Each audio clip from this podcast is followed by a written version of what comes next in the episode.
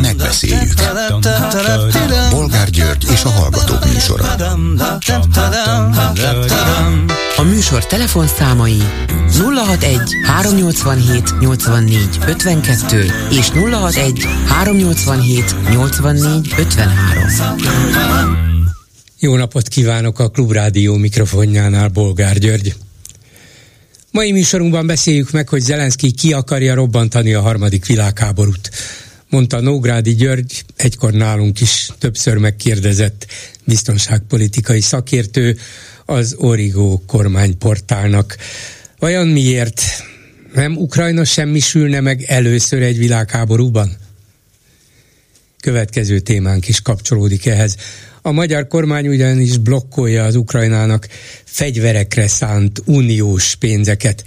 Válaszul arra, hogy hírszerzési értesülések szerint az ukrán elnök fel akarta volna robbantatni a Magyarországra tartó barátság kőolajvezetéket.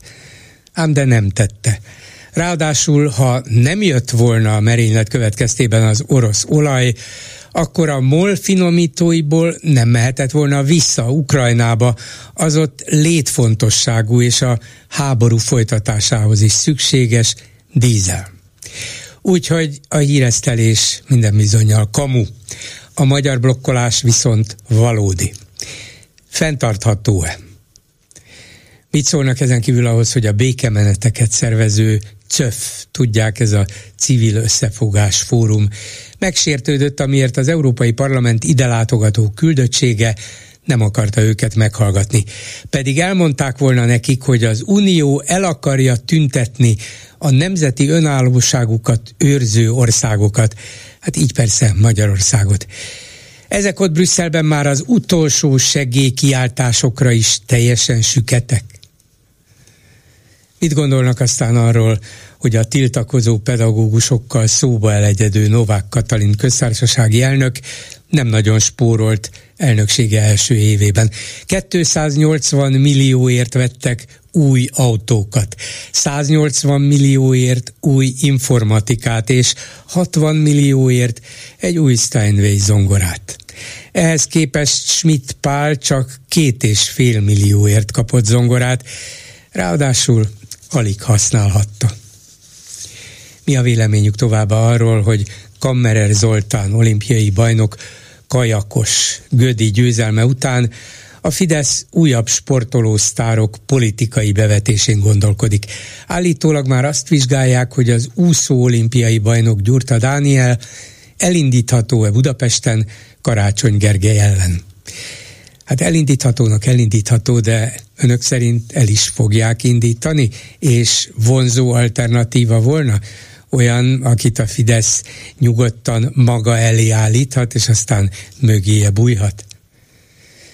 Végül beszéljük meg, hogy Pintér Béla színtársulata fölvette tagjai közé a kórházban ápolt Gálvölgyi Jánost, aki a mélyaltatásból fölébredve először azt kérdezte, hogy ugrott-e a Pintér Béla előadás, amelyben játszania kellett volna. Reméljük ősszel már nem ugrik, és Gálvölgyi a Pintér Béla társulat tagjaként évekig fogja szórakoztatni a közönséget. Telefonszámaink még egyszer 387 84 52 és 387 84 53. Háló, jó napot kívánok! Háló, üdvözlöm Önt és a hallgatókat! Parancsoljon, hallgatom! Ez a Nógrádi György nyilatkozathoz szeretnék hozzászólni. Ugye van több szakértő is a magyar médiában.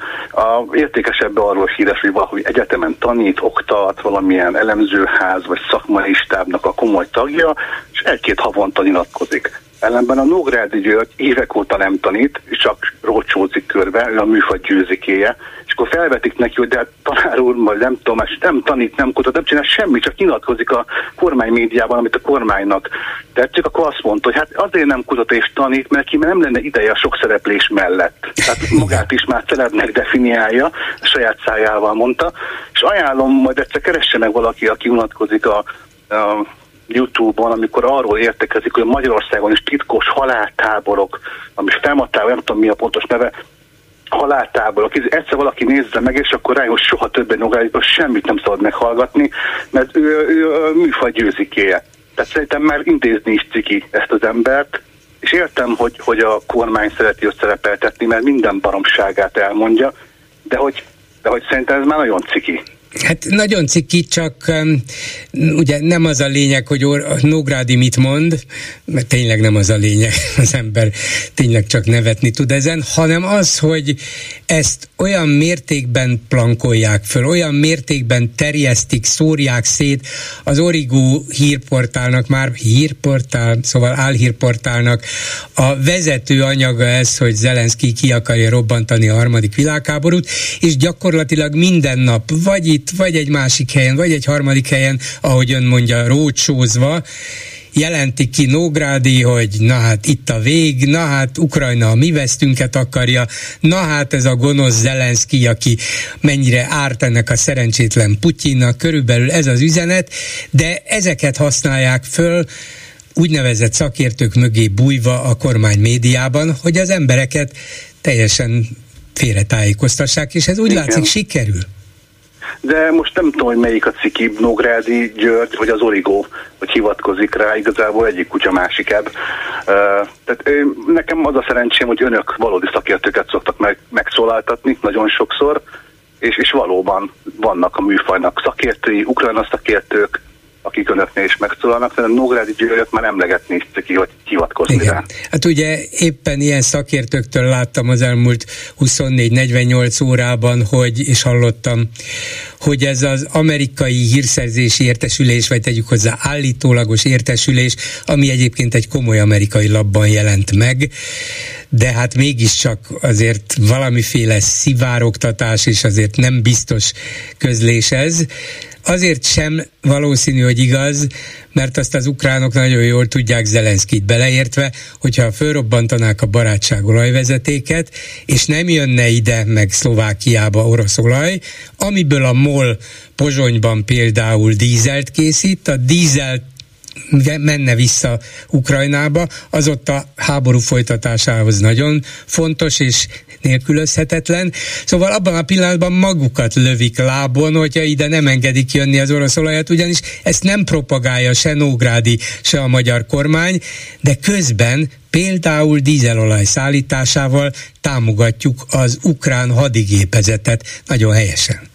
Egyébként, hogy, mondjam, tehát az nagyon vicces volt látni, amikor tavaly év végén Magyarországon nem volt kapható üzemanyag a kutakon, és ötödik útnál tudtam tankolni, közben a háborús utatókrában folyamatos az üzemanyag ellátás, de mindegy, ez most kicsit belpolitika. De mit kérek szívességtől a másik, mit kérek szívességet a másik, amire én nem vagyok képes. Tehát Ukrajna például kérte az amerikaiaktól, hogy zárják a légteret, mert ő maga nem képes rá. De miért kérne azt, hogy robbantsák fel a csővezetéket, ott a saját országának saját területén megy keresztül, ő bármikor felrobbanthatná saját kezüleg, felrobbanthatják szabad csapatok, felrobbanthatják turisták, felrobbanthat véletlenül, rákerheti az oroszokra. Tehát annyiféleképpen lehetem felrobbantani utána saját hatáskörében, miért kéne ezért kuncsorogni Amerikának? Hát igen, hát persze, nem, nem, is kell. Hát, igen, és hogyha véle, és ha tegyük föl, volt egy ilyen kifakadás az Zelenszkinek, azt is inkább valamiféle um, hangulati elemnek kell tekinteni, nem pedig komoly javaslatnak, amit alaposan megvitattak, majd elvetettek, vagy, vagy azt mondták, hogy hát nem ezt kéne csinálni, mert nyilvánvaló, ezt tudjuk, hogy az ukrán kormányt nagyon bosszantja, idegesíti, sőt felháborítja, ahogy az Orbán kormány viselkedik vele szemben szemben, és egyedüliként lényegében a NATO-ban, nem a törökök is a NATO-ban vannak, szóval az Európai Unióban és majdnem a NATO-ban is egyedüliként próbál távol maradni, amennyire lehet ettől a háborútól, és tulajdonképpen az oroszokat támogatja közvetve. Úgyhogy az oroszok vagy az ukránoknak minden okuk megvolna rá, hogy hogy dühösek legyenek Orbánra, de ezt már csak azért is nehéz elképzelni róluk, mert ahogy szakértők emlékeztettek rá, ez Ukrajnának még rosszabb lett volna, mint Magyarországnak. Mondom, azt el tudom képzelni, hogy míg tárgyaltak, hogy egyeztettek Zelenszkijék az amerikaiakkal, forgatókönyveket beszéltek át. Mi lenne, ha felrobbantanák, mi lenne, ha megnyitnánk, bővítenénk, mi lenne, ha megadnák magunkat, és az összes szélsőséges forgatókönyvet átbeszélik, elemzik. Ez egy háborúban normális, de mondom, ha ezt akarná Ukrajna, nem kéne, hogy szívességet kéne Amerikától. Hát ott van a saját területén az olajvezeték. Igen. És emlékszem, hogy a háború elején, amikor az oroszok bombáztak, lőttek különböző infrastruktúrák infrastruktúrális berendezéseket, köztük akkor még talán el is találta egyik vagy másik az olajvezetéket, akkor az volt a félelmünk nekünk is, másoknak is, hogy az oroszok így akarják megbénítani például ennek a csővezetéknek a működését. Igaz, hogy az ő exportjuk forogna veszélyben, de, de talán az ukránoknak is ártanak vele, de akkor meg az oroszok voltak a valószínű vagy lehetséges elkövetők, sőt próbálkoztak hát is vele, de aztán ugye akkor az oroszokat energiával akarták zsarolni igen, Európát. Igen, igen. Ugye, hogy a orosz tulajdonban lévő, de Németországban lévő Gazprom tárolókat direkt nem töltötték föl, hogy, nem. hogy nehogy akár erőszakkal is, mondjuk a németek kiszívják belőle a gázt egy, egy szélsőséges túló esetben, tehát hogy energetikai hadviselést Oroszország indított Európa ellen. Hát ő szűkítette a kínálatot, vitte fel az árat a 20-as, 20-as 30-szoros, 20-szorosára, 30-szorosára. Minden értelemben Oroszország követett el erőszakot Ukrajna és Európa ellen. Ez a lényeg. Igen, igen, igen.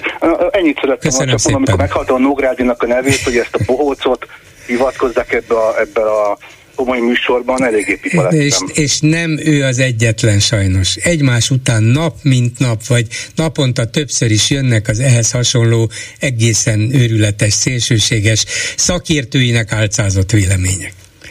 Hát övék a média, lenyilatkoznak Igen. bármit, bárkit látnak egy öltönyt, és azt mondják, na ő a mi szakértőnk. Kész, hát ennyi. Így van, köszönöm szépen, viszont hallásra. Viszont hallásra. A vonalban pedig Barkóci Balázs, a Demokratikus Koalíció szóvivője, országgyűlési képviselője és az Árnyék Kormány oktatási és kulturális minisztere. Jó napot kívánok! Jó napot kívánok, üdvözlöm a hallgatókat! Beszélgetésünk témája pedig az a plakátkampány, amelyet a DK indított, és amelyen két fénykép látható rövid szöveggel, az egyik Orbán Viktorról, aki az árakat emeli, és a másik Dobrev Klára képe, ő pedig a béreket fogja emelni.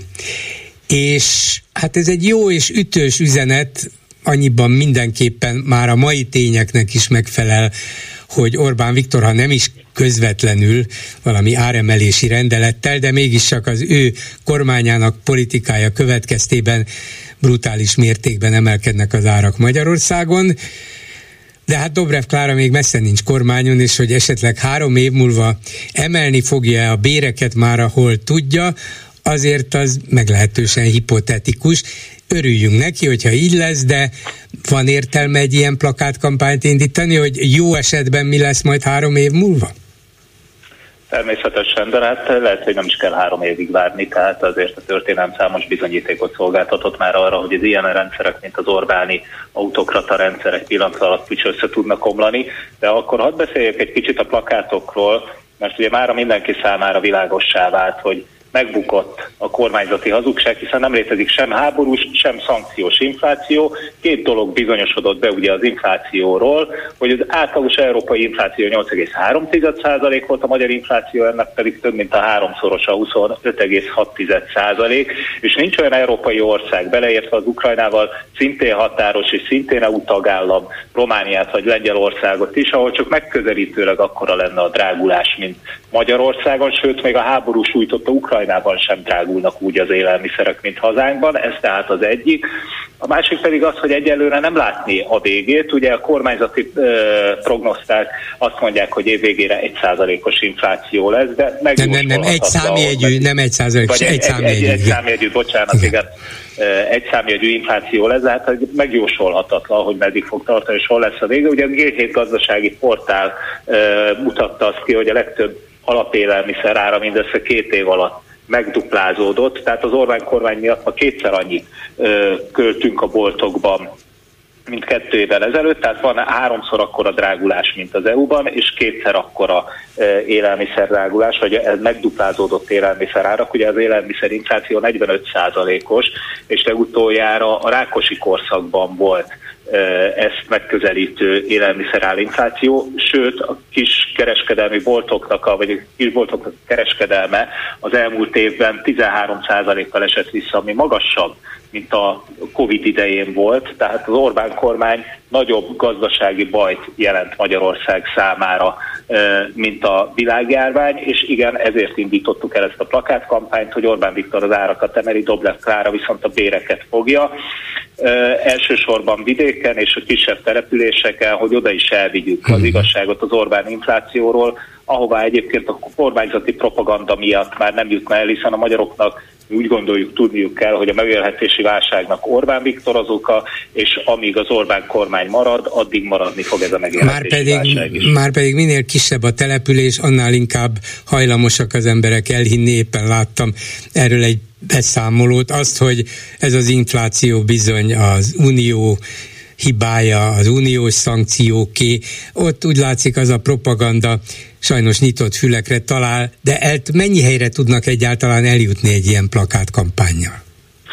Országszerte ugye kis településeken és kisebb halvakban folytatjuk, és én azt hiszem, hogy nem nyitott szívekre vagy nyitott fülekre talál az a kormányzati propaganda, hanem tipikusan a vidék Magyarországa van jobban elzárva az infláció, inflációtól elnézést, az nem. információtól, az inflációtól nem. sajnos nem, sőt őket jobban sújtja ez az Orbán infláció, még esetleg a nagyvárosok lakóit. Pont ma reggel voltam egy tévécsatornában, ahol a pedagógus béremelésekről beszéltünk, és ott is szóba került ez a hipotetikus kérdés, hogy na jó, de honnan.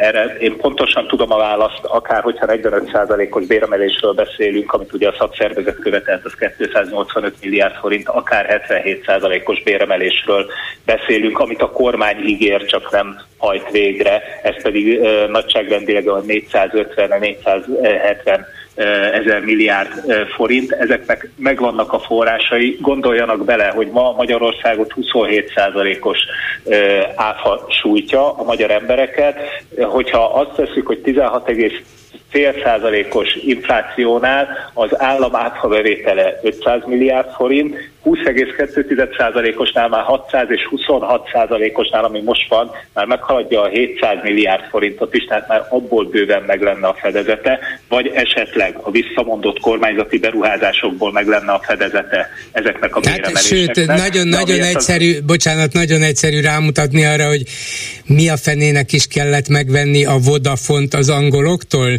Nem működött, vagy az ellenség kezében voltak a tévéink és a telefonjaink, vagy mi a bánat indokolta ez, de ha azt az összeget, amit a magyar állam erre fordított, és most nem is azt, hogy a, a kormányjal jó közeli viszonyt ápoló magántulajdonost is állami kölcsönökkel segítették de csak az állam részesedését a pedagógusok béremelésére fordították volna, bőven meg lett volna az a 45 százalék, erre az évre mindenképpen.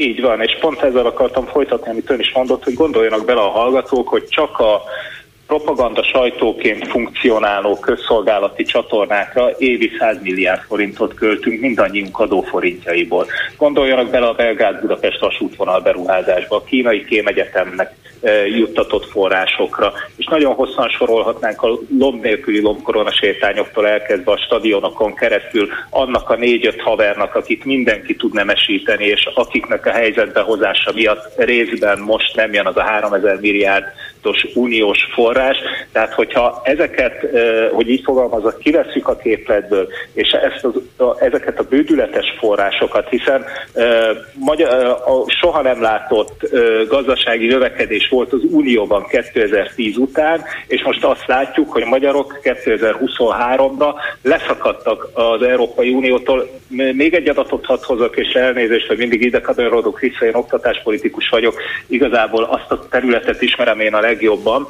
A ma a magyar pedagógusok bére az a 60% a diplomás minimálbérnek. Úgy gondoljanak bele, hogy az EU átlag 89 százalék, és meg ez a kormány által beígért 77 százalékos béremelés is csak azt jelenteni, hogy 80 százaléka a diplomás átlagkeresetnek a magyar pedagógusok bére, miközben azt látjuk, hogy csak a környező országokban, Csehországban ez 74 százalék, Szlovákiában 77 százalék, Ausztriában már 81 százalék, Szlovéniában 90 százalék, sőt Litvániában, és most már nem a környező országokról, a balti államokról beszélek, hogy 131 százalék, mert ott megértették, hogy nem a haverok zsebét kell kitömni az uniós forrásokkal, hanem a jövőbe az oktatásba kell fektetni. No de visszatérve a plakátkampányra, azért vannak ennek a kampánynak kritikusai is, még még akár a DK-n belül is.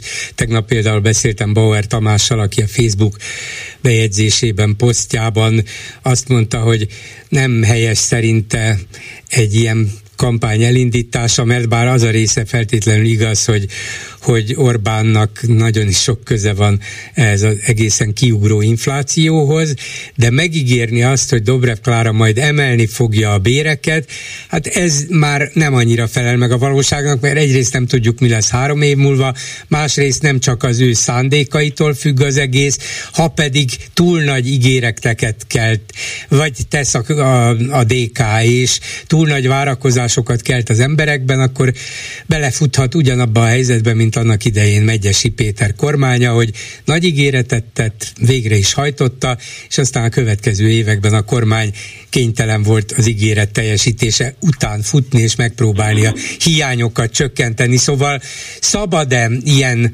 várakozásokat kelteni tulajdonképpen ez a kérdés? Annak idején, amikor megalakítottuk az árnyék kormányt, akkor az volt a szándékunk, hogy megmutassuk a magyar embereknek, hogy van remény és van alternatíva az elhibázott Orbáni kormányzással szemben, és az árnyék kormányban mi nagyon is szakmai alapon teszünk javaslatokat a jelen Magyarországának, a magyar embereknek, és ennek alapján tettük le azt a 13 pontos inflációs csomagunkat is, vagyis hát infláció felszámoló csomagunkat, ami minden egyes pontnak kiszámítottuk, hogy az mibe kerülne a nemzetgazdaságnak, mit eredményezne esetleg további szektoroknak, más területeknek, és hogy emelhetné meg a béreket Magyarországon. Hadd mondjak egy-kettőt ebből, és meg fogják látni a hallgatók is, hogy ezek nem ördögtől való. Tehát az árnyék kormány úgy gondolja, hogy átmenetileg 23 végig 0%-ra kellene csökkenteni az alapvető élelmiszerek szűk körének az áfa kulcsát. Ez már lehetővé teszi az Európai Unió, ez nagyon fontos, mert ugye ez szokott lenni a kritika, hogy ez az Európai Unió miatt nem megy ellen. Gyerek már értek is ezzel a lehetőséggel, és 0%-os áfát vezettek be az alapvető élelmiszerekre. Az energia árak áfájának pedig 5%-ban kellene meghatározni, ez is egyébként megfelel minden uniós előírásnak, már meg is tették a spanyolok. De ugyanúgy a népegészségügyi termékadót, mert hogy ezekben az időkben az élelmiszeradó csak olaj a tűzre, hatályon kívül kell helyezni de vannak bérpolitikai intézkedéseink is, hogyha rákérdezett. Az árnyék kormány szerint Magyarországon be kell vezetni az EU-ban már elfogadott európai minimálbér szabályozást, és ezzel akár 50 ezer forinttal is növelhető lenne a minimálbér, ami természetesen ezek után feljebb emelni a többi bért is az országban, de ugyanúgy azt mondjuk, hogy jelen esetben egy 5%-os nyugdíjemelésre van szükség idén januárig visszamenőleg, az árfolyam stabilitás biztosítása érdekében pedig vissza kell szerezni a piacok bizalmát a magyar gazdaságban, hiszen, és ezt is elmondta Beggel abban a televíziós műsorban, hogyha a jelen helyzetről beszélünk, akkor látnunk kell, hogy jelenleg minimum 3000 milliárd uniós forrás nem érkezik Magyarországra, hogyha az EFO Plus programot hozzáveszünk, amit lehet, hogy szintén megvannak hazánktól, ugye a, a, a alapítványi egyetemekben ücsörgő fideszes kurátorok miatt, akkor ez akár 4000 milliárd forint is lehet. Tehát csatlakozni kell az Európai Ügyészséghez, felszámolni a rendszer szintű korrupciót, helyreállítani az igazságszolgáltatás függetlenségét, meg kell szüntetni az országos bírói tanács és az ügyészség megszállását. Ezek nem akkora uh, hordaerejű, földrengésszerű intézkedések, ez bármelyik kormány. Nem, hát ennek egy részét akár, így van. Ennek egy részét akár önök megcsinálhatnák néhány hét alatt, értem. De visszatérve még mindig a plakát kampányra, van valami visszajelzésük, akár ezekről a kisebb településekről, nem tudom egyáltalán mennyi emberük van ott, hogy na hát ennek mégis csak van értelme, mert ezt megértik, hogy Dobrev a béreket fogja emelni, és tényleg ez az Orbán, mintha nem figyelne az árakra, és elszaladtak nagyon, lehet, hogy, lehet, hogy eddig bíztam benne, de most már kevésbé, szóval van olyan ember, akinek fölnyitja a szemét egy ilyen plakát kampány? Na látja, pont jót kérdez, mert most akkor elmondom ennek és a hallgatóknak, hogy én most csak a mai napomból indulok ki. Igenis vannak pozitív visszajelzések, és azt hiszem, hogy ez szerte az országban így van. Köszönöm szépen Barkóci Balázsnak, a DK szóvivőjének, az Árnyék kormány tagjának. Minden jót viszont hallásra. Én is köszönöm a lehetőséget, minden jót viszont hallásra. Háló, jó napot kívánok! Jó napot kívánok, Balog László vagyok. Parancsoljon! Valójában ez a mostani beszélgetés abszolút földobja a labdát, amire reflektálni érdemes. Igaz, hogy hozzá lehet kötni az ukrajnai kérdéskört, ugyanis mindenben, hát a világpolitikában, de a hazai politikában kimondottan szembetűnő a megosztás. Tehát az a fajta megosztás, amit mondjuk a médiában tapasztal az ember, Hát én például egész fiatal korom óta fanatikus Kossuth Rádió hallgató vagyok, megmondom őszintén, ami azt jelenti, hogy nekem a reggelem mindig ezzel indult, hogy egy tárgyilagos híradást meghallgassak Magyarországról és a világról. Kezdek leszokni róla, mert idegesítő módon eh, propaganda rádiót hallgatok folyamatosan, és amikor átkapcsolok önökhöz, akkor meg kezd egy lelkismeret furdaláson kialakulni, mert baráti körben többször megkaptam már, hogyha bírálni merészelem a Fideszt, akkor azonnal gyurcsányista, bolsevik gondolkodású lettem. Hát ezt a fajta megosztást látom sajnos az országban, de ugyanez jelentkezik a világban.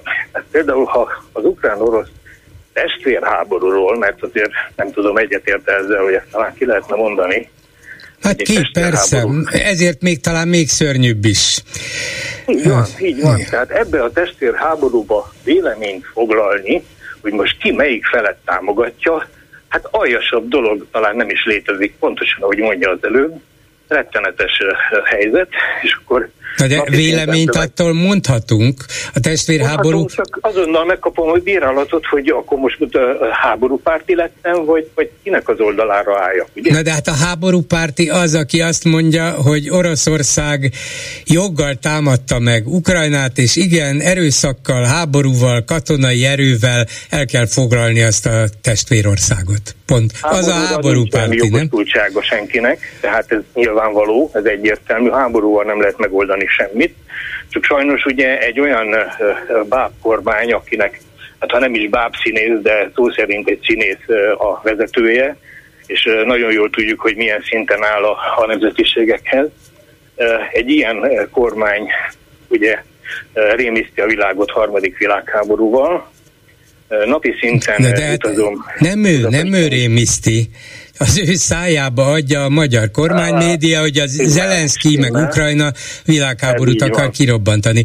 És egyébként színész vagy nem színész, Ronald Reagan is hosszú évtizedekig színész volt, és mégis milyen nagyra tartják. Ráadásul azt mondani Zelenszkire, hogy bábkormány, hát abszolút nem. Ő évekkel azelőtt került hatalomra választások útján, méghozzá szabad választások útján, nem mint Putyin Oroszországban, hogy elkezdődött volna a háború, úgyhogy nem hiszem, hogy bábja volna bárkinek, hogy segítségre szorul, hogy most aztán minden értelemben a nyugatnak kell őt támogatnia, hogy életben maradjon a kormánya is, meg Ukrajna is, az biztos.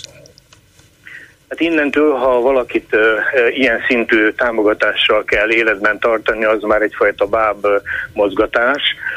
Elnézem azt a rengeteg életerős fiatalembert, aki nyilván joggal menekült a háború elől, az anyákat, öregeket, gyermekeket joggal fogadja be a világ és Magyarország. De az a rengeteg fiatal, életerős fiatalember, aki, aki a magyarokat üldözi és de annak idején, ki, üldö, ugye? ki üldözi a magyarokat?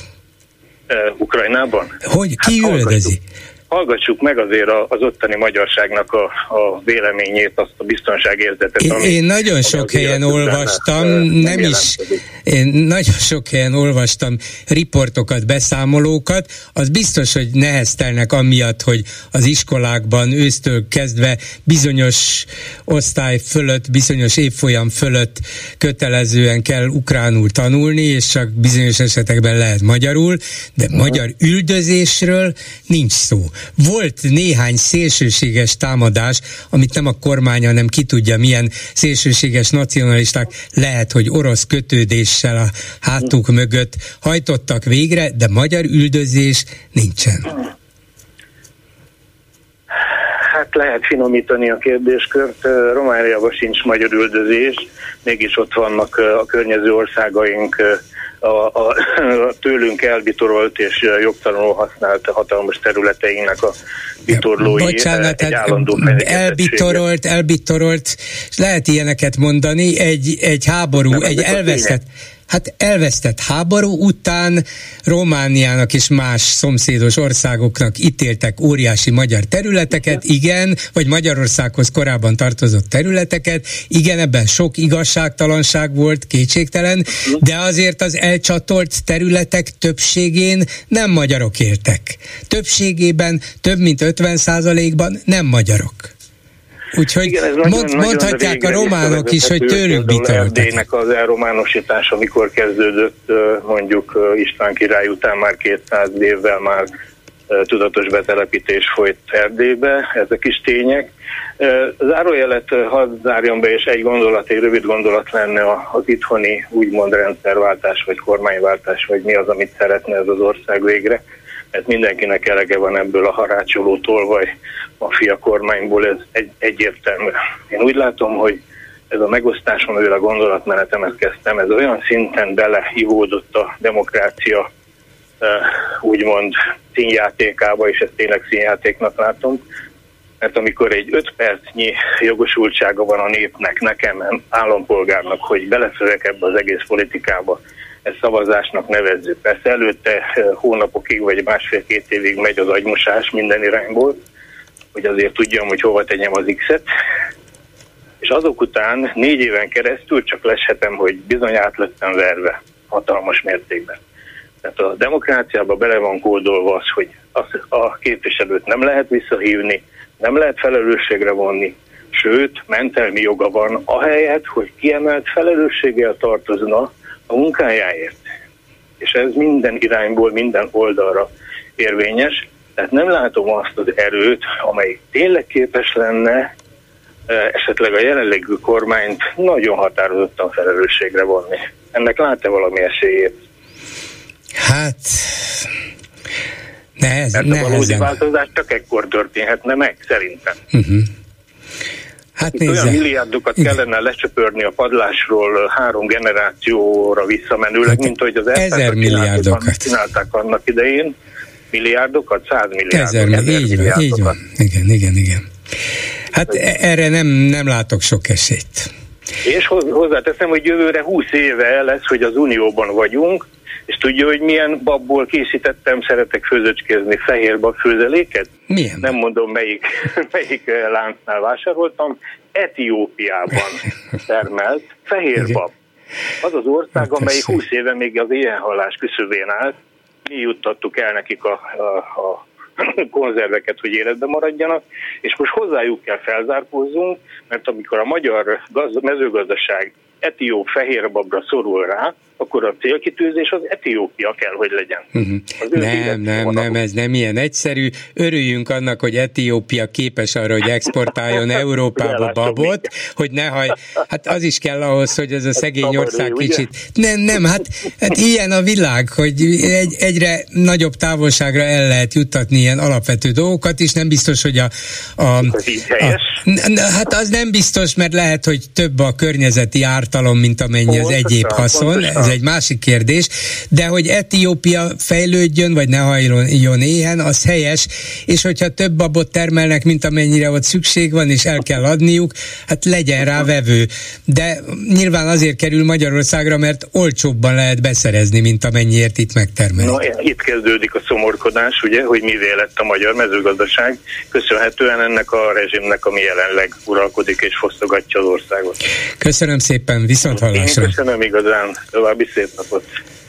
A vonalban pedig Kerék Bárci Szabolcs, közpolitikus, korábban az MDF, majd a Demokratikus Koalíció politikusa, aztán úgy hét évvel ezelőtt mindentől visszavonult. Jó napot kívánok! Jó napot kívánok, üdvözlöm a önt és a hallgatókat. De annyira azért nem, hogy a hvg.hu-ra ne írt volna egy érdekes cikket, mégpedig azzal az üzenettel, de ezt azért részleteiben is kifejtve, hogy ezt a mai politikai osztályt teljesen el kellene felejteni, egy egészen új nemzedéknek kellene jönnie, mert különben a változás elképzelhetetlen. Annyira bebetonozódott már ez az Orbán rezsim, hogy gyakorlatilag mindenki vele együtt kövült bele ebbe az egészbe, és új emberekre, új üzenetekre, szóval új időknek új szereplőire van szükség. Hát ez így nagyon radikálisan hangzik, és van ennek realitása? Én a tényekből indultam ki, és uh, tulajdonképpen azért uh, is ragadtam most billentyűzetet, mert mindenhol azt hallom, évek óta egyébként 2014 óta tulajdonképpen ezt halljuk. 14-ben én is indultam a, mind a három választáson, ami akkor volt, és attól kezdve tökéletesen ugyanazok a kérdések, problémák ismétlődnek a közbeszédben, a politikai közbeszédben. Hogy tudni, milyen összefogás, ellenzék-kormány viszony, ellenzék-civilek viszony, civileknek kéne inkább átvenni a politikusok szerepét, és így tovább, és így tovább. Dögunalmas az, ami van, miközben egy jottányival sem megy előrébb a demokrácia felé az ország, sőt visszafelé megyünk. Most ö, állandóan ezt a siránkozást hallom, ha úgy tetszik, a, mind a politikusok, mind pedig az értelmiségiek, meg a, meg a médiában megszólaló polgárok részéről. De mik a tények valójában? A tények azt mutatják, hogy 2014-re teljes egészében kiépült a NER, tehát a Fidesz bebetonozta hatalmát közjogi értelemben, gazdasági értelemben és politikai értelemben. Minden olyan jogszabály megszületett, akár az alaptörvény, választjogi törvény, médiaszabályozás és így tovább, amelyik a NER kizárólagos hatalmát biztosítja. Megszülettek azok a azok a gazdasági intézkedések, amelyek a magánvagyon és a közvagyon magánzsebekbe való, fideszes zsebekbe, neres zsebekbe való szipkázását lehetővé teszi. Tehát 14 óta semmilyen e, új információnk nincs, nem lehet a NER-rel kapcsolatban. A NER, mint bűnszervezet, abszolút e, átlátható, ha úgy tetszik, fajék egyszerűségű módon működik. Ehhez képest 14-ben már kipróbált az akkori ellenzék mindenfajta együttműködési formát, a három választáson, közös indulás, koordinált indulás, külön indulás, és 18-ban és 22-ben plusz az önkormányzati választásokon mégis a biztos bukásra ítélt stratégiákkal, szerkezetben és lényegében változatlan vezetői összetételben indul neki, még egyszer mondom, az előre tudható módon biztos bukást hozó választásoknak. De nem lehet, hogy úgy... nem az ellenzékben van feltétlenül a hiba nyilván abban is, hanem abban, hogy ahogy ön is mondta, 2014-re ez a rendszer teljesen kiépült, ugyanúgy épült ki, ahogy Erdoğan Törökországának féldiktatúrája, vagy Putyin Oroszországában a Putyin rendszer, és például Törökországban sem sikerült az ellenzéknek semmilyen módszerrel a teljes összefogással sem leváltani őt legutóbb éppen vasárnap, Oroszországban pedig a, a nagyon következetes, nagyon bátor, vakmerő ellenzék, lásd Navalnyi börtönben végzi, vagyis ezek ellen nem lehet. Nem, nem, nem gondolom ezt, én teljesen más gondolok. Én azt gondolom, hogy nem bolondak azok a volt kollégáim, akik ma is irányítják az úgynevezett ellenzéket. Én ezt nem tekintem ellenzéknek. Ma nincsen szervezett politikai ellenzék Magyarországon. Az állampolgárok részéről van ellenzéki gondolat, hiszen nincsen abszolút többsége, többségi támogatása az országban a Fidesznek és a NER-nek, tehát mindig kisebbségből tud kétharmadot szerezni a választójogi törvény alapján. Bolond lenne egy épelmélyű ember és politikai szervezet biztos bukást hozó stratégiákat, szövetségeket és vezetést indítani újra és újra a választásokon.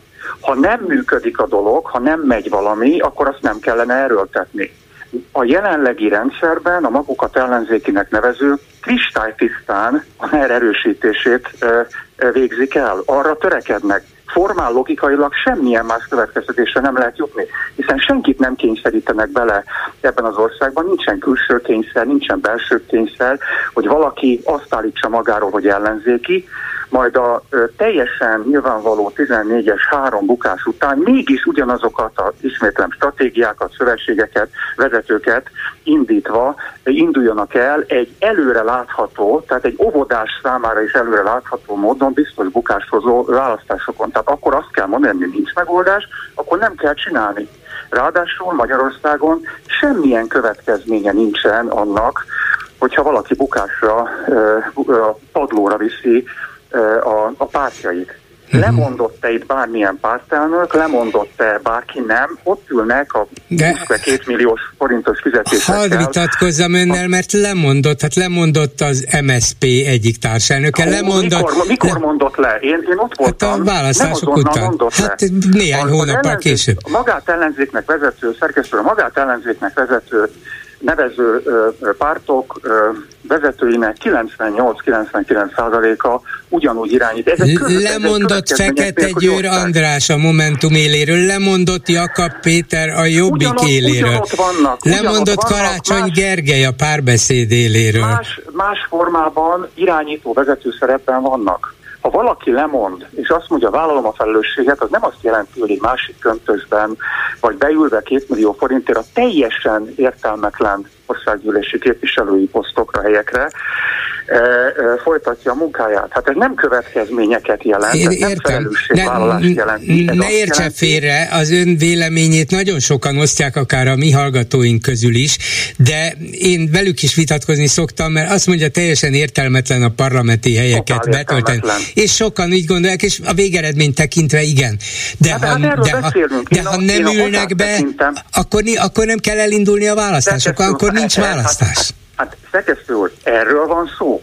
Tehát ha én biztosan tudom, hogy egy stratégiával az én intellektuális képességeimmel, a szövetségépítő képességemmel nem tudom megnyerni a választást, tehát ezt pontosan tudom előre, akkor miért hazudom azt a választóknak, hogy igenis meg tudom nyerni? Ez nem, ez nem előremutató magatartás. A NER az egy bűnszervezet, annak az a célja, hogy minél több erőforrás szerezzen meg magának. Nem az, a, nem az a célja, hogy kormányozzon, az maximum stratégiája, de inkább eszköze. Ezt képest a pártok mivel foglalkoznak? Nem egy bűnszervezet, nem úgy viselkednek és politizálnak, mint hogyha egy bűnszervezet lenne, hanem szépen belesimulnak a bűnszervezet szerkezetébe, közjogi struktúrájába, interpellálják miniszterelnök meg miniszter urazva azokat az embereket, akiket nyilván nem lehet uraknak nevezni egy polgári stimmel, stimmel, stimmel, stimmel. De, de hogyha egy bűnszervezettel szemben lépnének Igen. föl, akkor az volna a természetes magatartás, hogy följelentést tesznek a rendőrségen és az ügyészségnek. Néha meg is teszik, de minek, hiszen a bűnszervezeté minden. Vagyis nem, nem mit ez, tudnak Nem tenni? ez volna, én, én, én, azt, én azt gondolom, hogyha valaki a Keresztapa című filmet veszi alapul, ha ott van valaki és harcol a keresztapa ellen, akkor nem fog beülni a kupolába, nem fog beülni a maffia szervezetbe, nem tud úgy harcolni. Vagy ott volt Giovanni Falcone vizsgálóbíró Szicíliában, aki Toto Rime ellen, meg a, szicíliai maffia ellen küzdött a 90-es évek elején, ő nem vált részesévé a bűnszervezetnek. Tehát ha valaki a maga szakmájában a bűnszervezet ellen harcol, nem válik részesévé a bűnszervezetnek. Tehát ebből a pozícióból hazugság, hogy meg le, hazugság, hogy az önkormányzati választásokon meg lehet buktatni a NERT. Nem lehet megbuktatni. De ezt nem én találtam ki, hát ezt világosan lehet 14 óta látni. Tehát magyarul kívül kell a rendszeren ö, kerülni, teljesen tiszta lapot kell húzni, ez a meggyőződésem. A jelenlegi következményeket, valódi felelősséget nem vállaló politikai osztálynak nyilvánvalóan mennie kell, ha, ha, választá, ha változásokat akarunk való, valóban, de még mielőtt rákérdezni, hogy és akkor mi van és ez hogyan, addig a jövőről beszélni nyilván képtelenség, ameddig a jelen diagnózisát nem állítjuk fel helyesen, értem, ameddig értem. nem tudjuk azt, hogy miről beszélünk. Addig, ameddig a magyarok kritikus tömege, a véleményvezérek, gazdasági élet, politikai élet szereplői, értelmiség nem termel ki magából egy olyan politikus csapatot, amelyik önként nyíltan vállalja azt, hogy neki megy ennek a bűnszervezetnek, és neki megy az őket kiszolgáló, akár magukat ellenzékiennek nevező nyúlványoknak, addig ez nyilván nem fog bekövetkezni, de ettől nem szabad azt hazudni, még akkor sem, ha nem látjuk most a megoldást és az embereket és a csapatot, hogy már pedig ez a magát ellenzéknek nevező politikai osztály, ez alkalmas a, a NER megdöntésére. Hát, attól, hogy valaminek nem látjuk a megoldást, még egy jó diagnózist adhatunk, hiszen ha nem adjuk meg a jó diagnózist, akkor mi is csak már elnézést hülyítjük a társadalmat, vélem, a, a, a reményeikkel kufárkodunk, hogy ezt még így gyúrni, úgy gyúrni, egy, ugyanazt a tortaszeletet, vagy egyre csökkenő tortaszeletet még lehet egy kicsit jobban elvagdosni és szétosztani jobban, nem lehet. Tehát ezzel a fájdalmas szembenézéssel meg kell birkózni a magyar Igen, de az, amit, a, az, amit ön itt a diagnózisában leír, abból olyan gyógyszer következik, amit viszont nem biztos, hogy megköszönnénk, mert maradnának még pártok a mai magyar közéletben, ott volna a mi hazánk, ő lenne az Orbán rendszer fő ellenzéke, úgy is néznek ki természetesen, vagy ott lenne a Szanyi féle iszom, meg a, a munkáspárt, mm. meg, meg azért, talán a két azért, azért kell, hogy közbeszóljak, mert mert felejtsük el ezt a struktúrát. Tehát a, a magyar De hogy felejthetjük nincs abszolút többségi, társa, többségi támogatottsága a Fidesznek. Tehát ott vannak az emberek, itt nem arról van szó, hogy és akkor mi van, hogyha azok a pártok maradnak ö, ö, átmeneti ideig. Megle, van társadal, volna társadalmi támogatottsága egy valódi bűnszervezettel szembeni tényleges ellenzéki... De honnan gondolja ezt? Hát honnan gondolja ezt, hát, hogy az utcán... Kutatás, ne arra ugyanazokat a kutatásokat olvasom. Nem olvasom sehol azt, hogy a magyar társadalomban 50% plusz abszolút többségi támogatottsága lenne a NER-nek. Na de az, az Erdoğan, Erdoğannak sincsen a teljes társadalomban 50% plusz és támogatottsága. az, az, bocsánat, az egy, az egy nyíltabb diktatúra. Magyarországon a, ilyen nyílt diktatúra nincsen. A társadalom egyharmada nem akar részt venni a közéletben. Távol tartja magát mindig, minden helyzetben, 70%-nál többen nem mennek el szavazni. 30% nem foglalkozik. De ott vannak, azok a, ott vannak azok a polgárok, eh, akik érdeklődnek a politika iránt, és nézze meg, hogy a magukat ellenzékinek nevezők összesen együtt nem tudnak annyi támogatottságot felmutatni, mint 14 óta, eh, mint a, mint a Fidesz. Tehát van a társadalomban erőtartalék, minden kutatás ezt mutatja, és, a le, és nagyon De sokan... Hol a, szerveződjenek a az szavazók. utcán, vagy hol? A földeken, nem, vagy a gyárak élik, otthon? Élik életüket, és remény, reményvesztettek, mert azt látják, hogy mindenki átveri őket.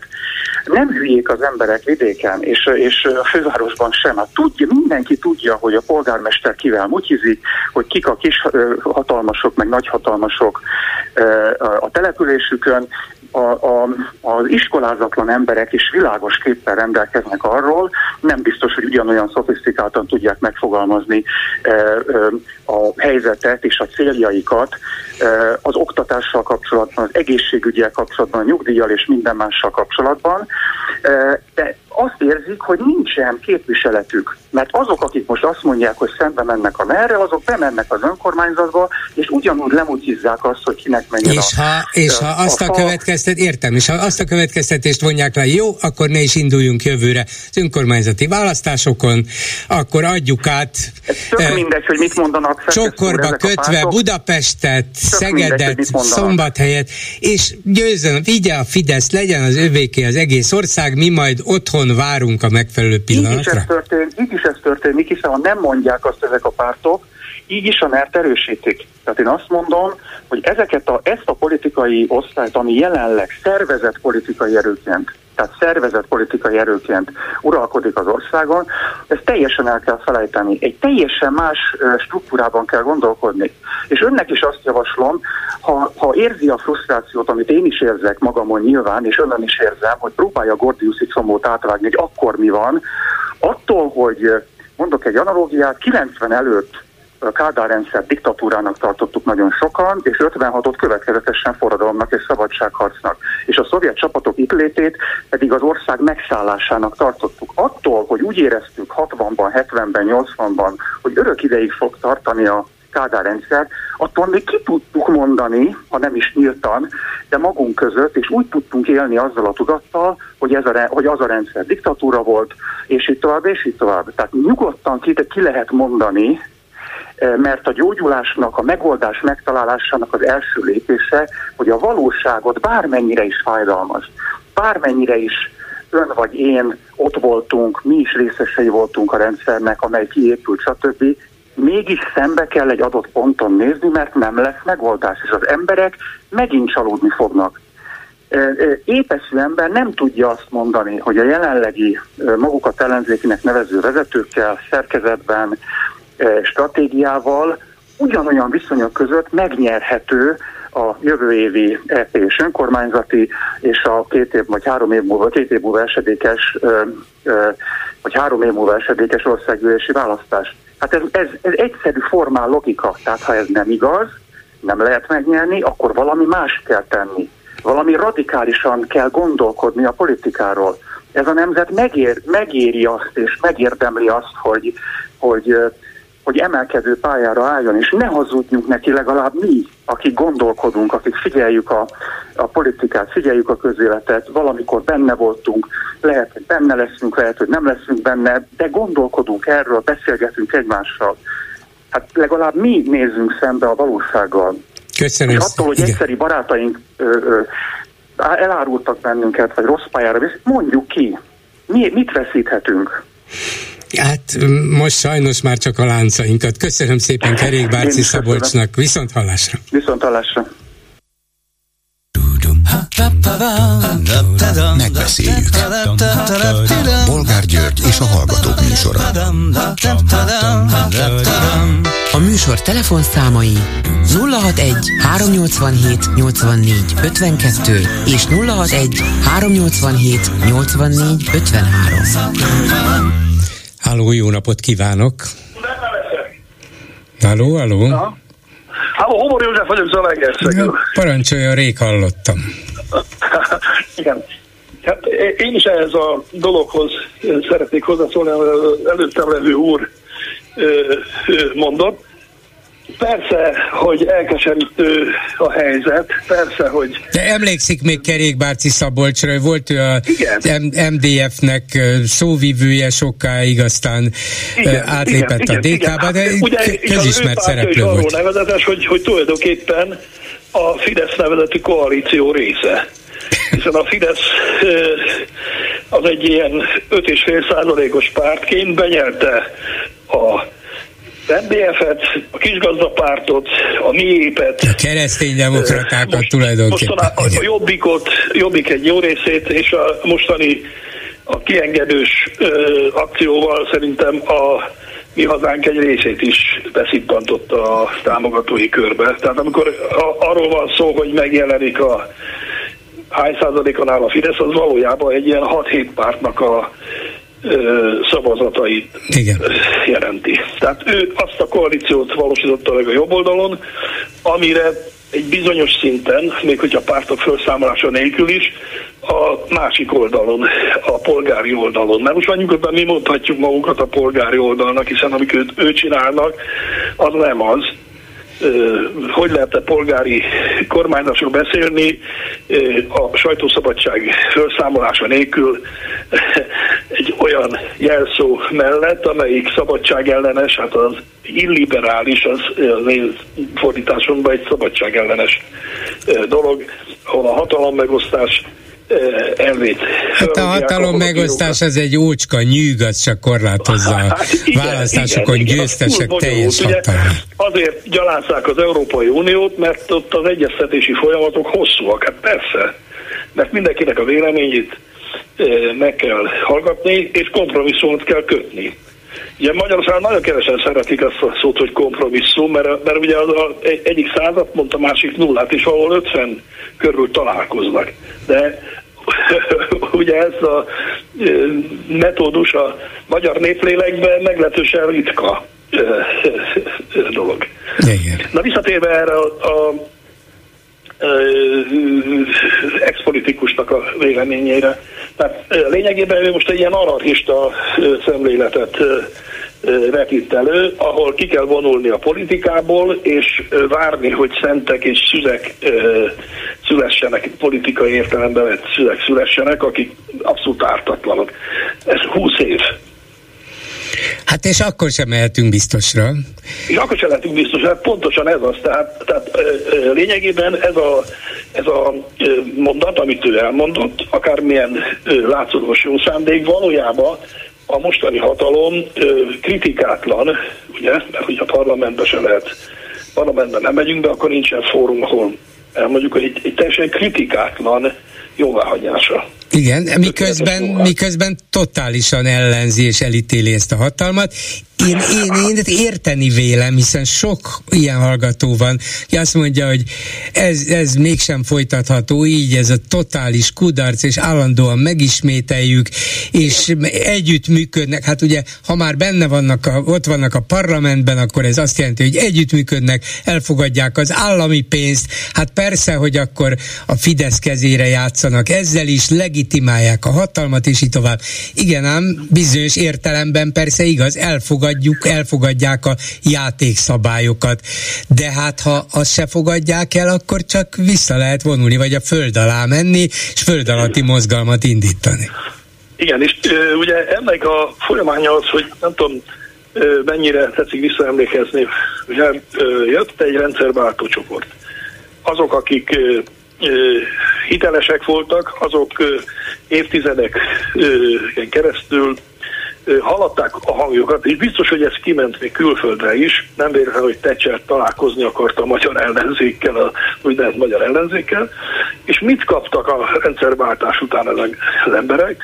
Leúzták róluk a vizes lepedőt, visszamenőleg szemezgetett az a csapat, amelyik súnyi módon végigcsinálta a, a szocialista időszakot, és ö, élvezte a belőle fakadó előnyöket.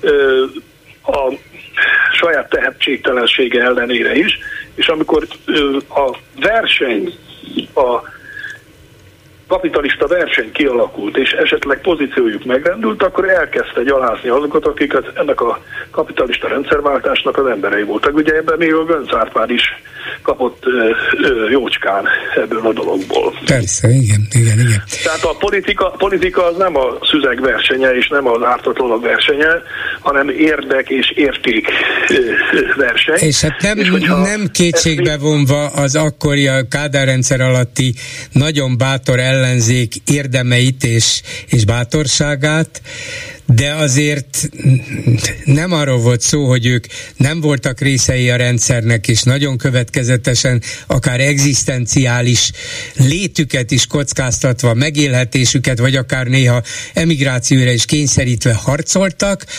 hanem, és nem tudtak volna győzni, ha nincs a világméretű rendszerváltozás, ha a Szovjetunió nem bukik igen, meg. Igen, Úgyhogy igen, ez igen, a magatartás önmagában nem talán, vezet győzelemre.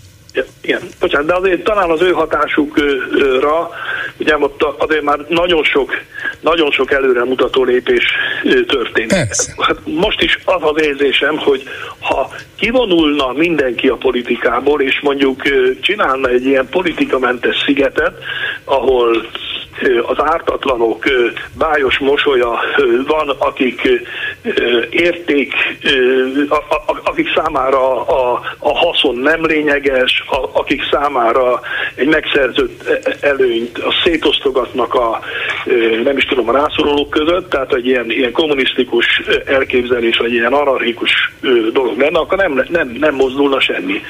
Ha részeredményeket ki lehet csikarni a hatalomból, akkor azok a részeredmények alapot fognak jelenteni egy későbbi rendszerhez. Amit most mondott például a képviselő asszony a, a, a, az iskola plafonja leszakadása kapcsán. igen. Tehát, hogyha nem, nem veszi fel a kesztyűt, nem harcol azért, hogy imelám, kedves Lázár úr, a pénzmegvonásnak a természet és a fizika törvényei ugye ellen mondanak, tehát is következményei vannak, akkor ez nem fog kiderülni, nem fog napvilágra kerülni.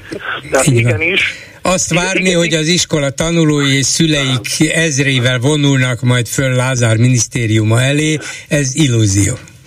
Mert az volna van, ugye a civil válasz, hát ha nincs politikus, aki ezt fölkapja és előadja, hát akkor majd az érintettek, akik a sajnos fejükön érzik. Az, az biztos, hogy igaz, amit annak idején a, ez az orosz emigráns nagyember mondott, hogy a szikrából pattan a, a láng, ha nincsen szikra, ha nincsenek emberek, akik ezt, a, ezt az ellenzékiséget felszínen tartják, ha nincs egy hatházi, például a kokáért, vagy Momentum, vagy akár MSZP, akármilyen vonalon megszólalása, akkor, akkor, akkor ezek a hangok is eltűnnek. Hát hiszen a közember hangját a politikus tudja, még hogyha csak a fél százalékba, a, a műsoridő fél százalékába is felszíre jutatni, akkor is, akkor, akkor is szükségük van. Igen, kell, kell, hogy valaki képviselje Igen, őket, jó, rosszul. Így van. Én két mondatot pedagógus dolgokra.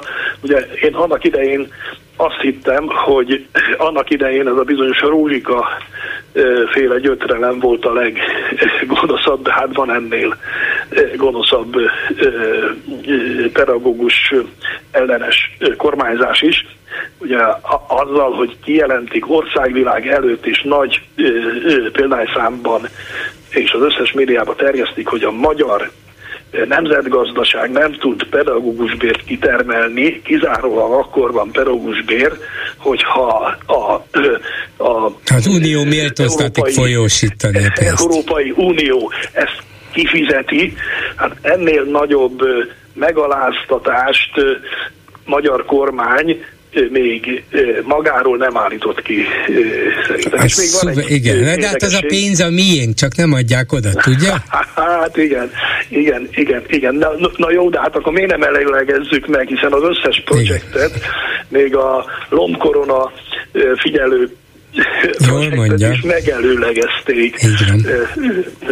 Ugye, és van még egy nagyon érdekes dolog, ugye a, a magyar állam sorra rendre lemond a egyház javára oktatási intézményeiről meg ilyen alapítványok számára. Tehát ez megint egy ilyen nagyon-nagyon rafinált és nagyon érdekes dolog, hogy egy nemzet, a,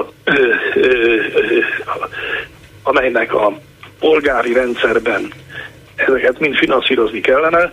Egy tőle független és ellenőrizhetetlen szervezeti rendszer számára adja át az oktatás a magyar jövőt ezáltal. Igen. Itt a Legeszegen elkötöttek valami 4 milliárd forintot oktatási ügyre, és ebből 3,5 milliárdot egy egyházi intézménybe felépített sportcsarnok kapott. Hát azért az arányok így egészen igen, csak hogy tudjuk, hogy mi a fontos. Igen, a Göcsei Múzeum kapott mondjuk fél milliárd forintot, és a mellette levő Vincentiánum, az meg nem tudom hány, hány, hány, hány milliárd. Hát nem is a Göcsei Múzeumban mondott, nem is a Göcsei Múzeumban mondott beszédet Orbán Viktor, hanem hát a Vincentiánumnál. Egy ilyen, egy ilyen három, három és fél méter magas fekete ponyvák között a beltenyészet számára igen. adott hangot a nagyon-nagyon kis együttű nézeteinek. Köszönöm szépen, viszont hallásra. A telefonnál pedig Brückner Gergely, a Telex munkatársa, szervusz. Szervusz. Ma délben megjelent egy cikked a portálon, és éppen ebédeltem, és ott volt egy gusztusos kép, egy tál ételről, de arról szól a cikk, hogy július 1-től élőben kell bejelenteni a halsütőnek és a lángososnak is, hogy mit és mennyit esznek a vendégek, és majdnem a torkomon akadt a falat, hogy hát egyrészt, hogy, hogy micsoda, másrészt pedig elkezdtem gondolkozni, de hát most nem kell minden eladást bejelenteni azonnal, hát valaki vesz valamit, számlát kap, és megy rögtön az adata az adóhivatalhoz. Úgyhogy kérlek, magyarázd de mi, mi a fenét találtak ki már megint? Igen, tehát gyakorlatilag ugye a Magyar Turisztikai Ügynökség alatt van egy olyan adatszolgáltató központ, ami vendéglátóhelyekről, éttermekről, szállodákról gyűjt információt, és a szálláshelyek eddig is be voltak kötve, most július 1 az változik, hogy a, az éttermeknek is nem mindenkinek, de nagyon nagy százalékuknak valós idejű adatszolgáltatást kell benyújtani. Gyakorlatilag ez egy olyan applikáció, ahol mindenkinek föl kell vinnie, hogy milyen termékeket forgalmaz, és hát valamilyen módon ezt be kell pöcsögnie, gyakorlatilag szinkronba a pénztárgép használatával, kiválasztva ebből a menüből, hogy hát éppen akkor nem tudom, keszeget vagy hekket adott el.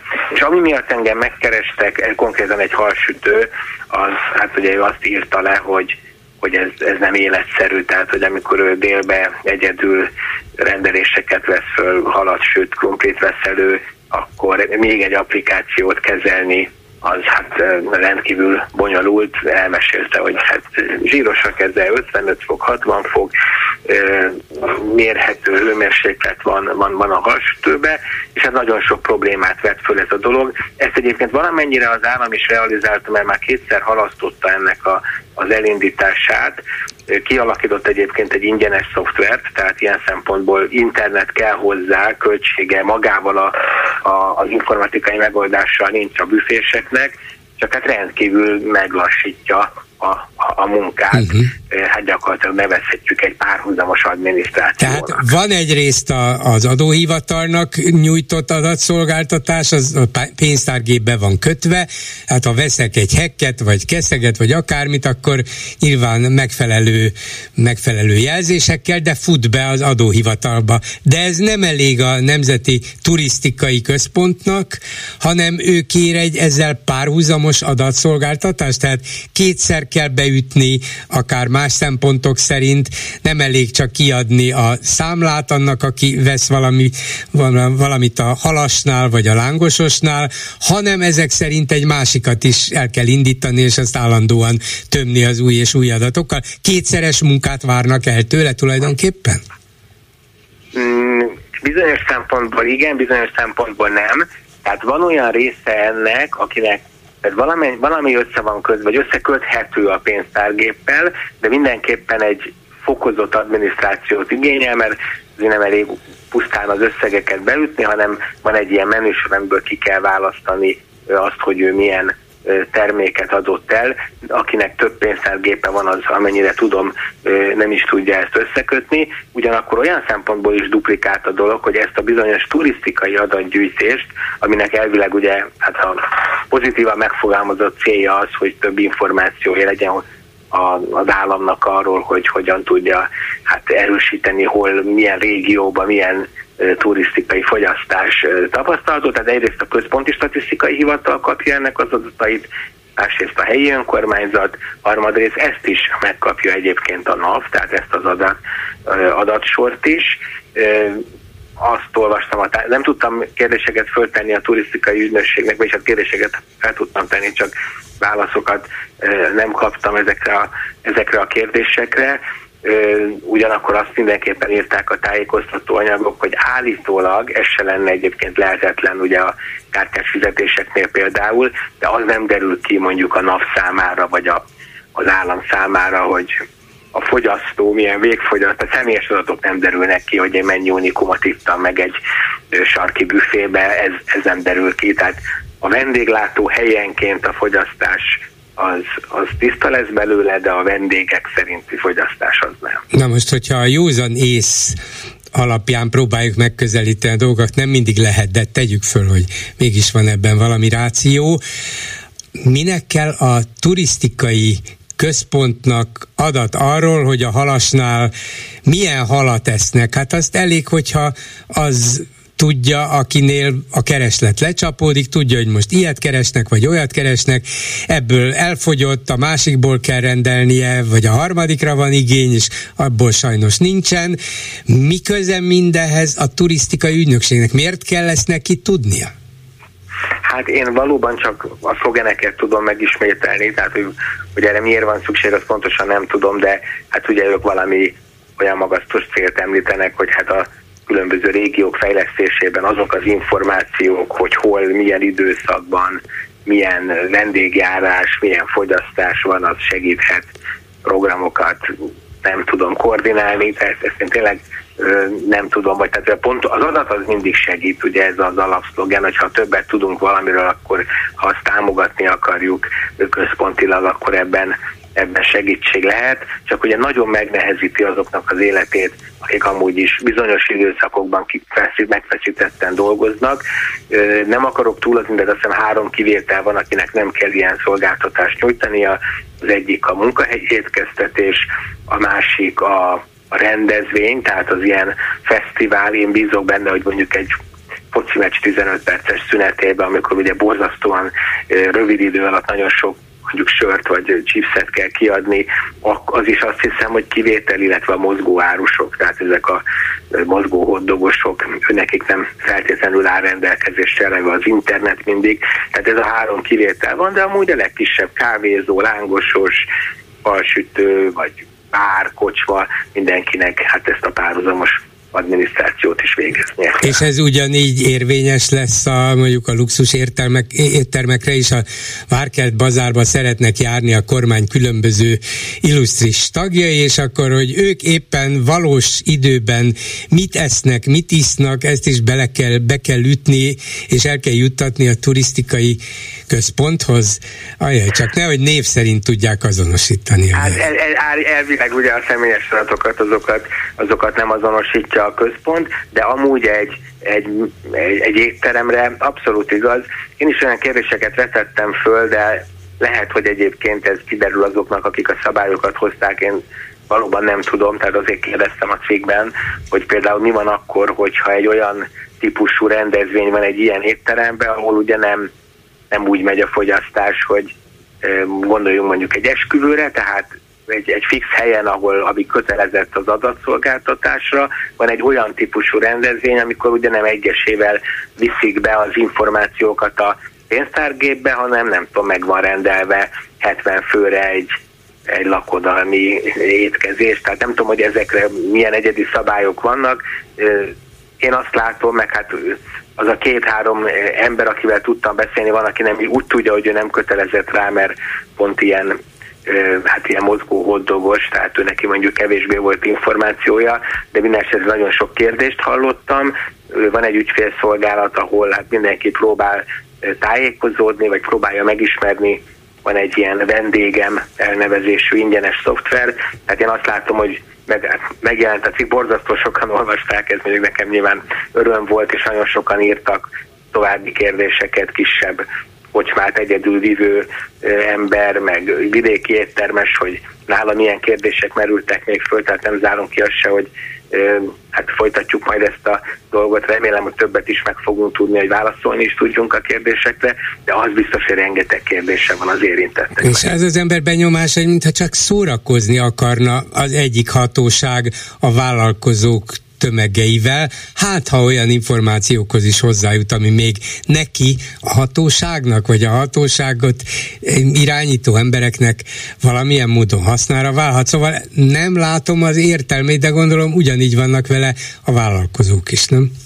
Igen, tehát én most nem akarok ilyen nagyon sötét összeesküvéseket keresni, nyilván eddig is, ha illetéktelen kezekbe kerül, bár az ember bízik abban, hogy mondjuk egy adóhivatalból nem kerül illetéktelen kezekbe olyan információ, hogy mondjuk egy adott balatoni partszakaszon melyik, nem tudom, büfének megy a legjobban, hát nyilván ez akár olyan gondolatokat is szülhet, hogy hát akkor, akkor mit érdemes megszerezni, de hogyha pusztán csak a legalapvetőbb problémára szorítkozunk, tehát arra, hogy vannak Magyarországon sokan, akik hát intenzív munkával, de mégis a saját vállalkozásukból szeretnének megélni, hogyha az ő életüket felesleges adminisztrációval nehezítjük, akkor mindig lehet olyan, aki, aki feladja, aki ehelyett majd hát épp az, hogy nem befizető lesz, hanem nem tudom, munkanélküli segélyre szorul, hála Istennek Magyarországon ugye nagyon kevés most a munkanélküli, tehát nem azt mondom, hogy itt... Nem csak a segély nagyon probléma. kevés, de a munkanélküli is. Hát igen, tehát ugye az a, az a, a az a kockázat mindig ilyenkor, hogy azokat, akik hát most klasszikus leírással gyakorlatilag ugye befizetők eltartják az országot, segítik a költségvetést, azokat hát inkább támogatni érdemes, hogy az ő életüket bürokráciával, adminisztrációval nem nehezíteni, hanem, hanem egyszerűsíteni, és nagyon úgy néz ki, hogy most ez egy másik irányba tett lépés. Köszönöm Brückner Gergelynek, a Telex munkatársának. Szervusz! Köszönöm szépen, szervusz! Háló, jó napot kívánok! Jó napot kívántam, de úgy megijedt a vonal, hogy azonnal szétkapcsolt. De mindjárt nyilván visszahívjuk a hallgatók, a hallgatónkat, vagy majd egy következőt, meglátjuk, melyik sikerül. Szóval akkor ez is egy érdekes téma, nem látom ennek a, az észszerűségét semmilyen szempontból. Mi lehet a háttere, hogy a turisztikai ügynökség, vagy hogy hívják, központ tudni akarja, hogy egy étteremben éppen most miből mennyit fogyasztottak, hát elég, ha az adóhivatal tudja. Hát tulajdonképpen a kaszinót is be kellene kapcsolni ebben, nem? A turisztikai központba, ha már az adóhivatalban nincsenek bekapcsolva, de hát tudjuk, hogy éppen mire költik a szerencsejátékozók a pénzüket, ez nagyon fontos lehet turisztikai szempontból, úgyhogy talán nekik is be kellene kapcsolódniuk ebbe az új játékba. Itt a hallgató, jó napot kívánok! Halló, jó napot kívánok! Közel 35 éve hallgatom a műsorát, és azt hiszem, hogy most kezdünk nem egyet érteni valamiben. Nem, 35 pedig éve még nem hallgathatta. Hát akkor 92-ben hát, kezdődött. a 168 óra, hát akkor az Igen, a, 90, a 168 óra az korábban, valóban. Igen. Tehát, Hallgatom. Mondja, hogy miben nem értünk korábbi, egyet. Igen. Egy korábbi hozzászólóhoz szeretnék néhány gondolatot fűzni, mégpedig egy kérdéssel. Polgár úr, emlékszik-e arra az elmúlt 13 évben, hogy az ellenzékiséggel, az ellenzékiségünkkel elértünk valamilyen célt? Valamilyen konkrét célt, amit kitűztünk magunk elé. Hát most olyan? nem igazán tudom, hogy milyen konkrétumra gondol, de valamit például tudott nyerni az ellenzék 2019-ben az önkormányzati választásokon. Igen. Szerintem a budapestiek elég jól érezték magukat, amikor karácsony nyert, és a kerületek többségében az ellenzék nyert, és még néhány nagyvárosban is. Ez valami reményt nyújtott akkor. Igen, ez igaz, de azóta is szenvednek. Ez biztos, persze. Igen, igen és tulajdonképpen nekem az az érzésem ennyi sok év után, hogy igenis ki kell valamilyen formában borítani a, hogy úgy mondjam, a nullás lisztet.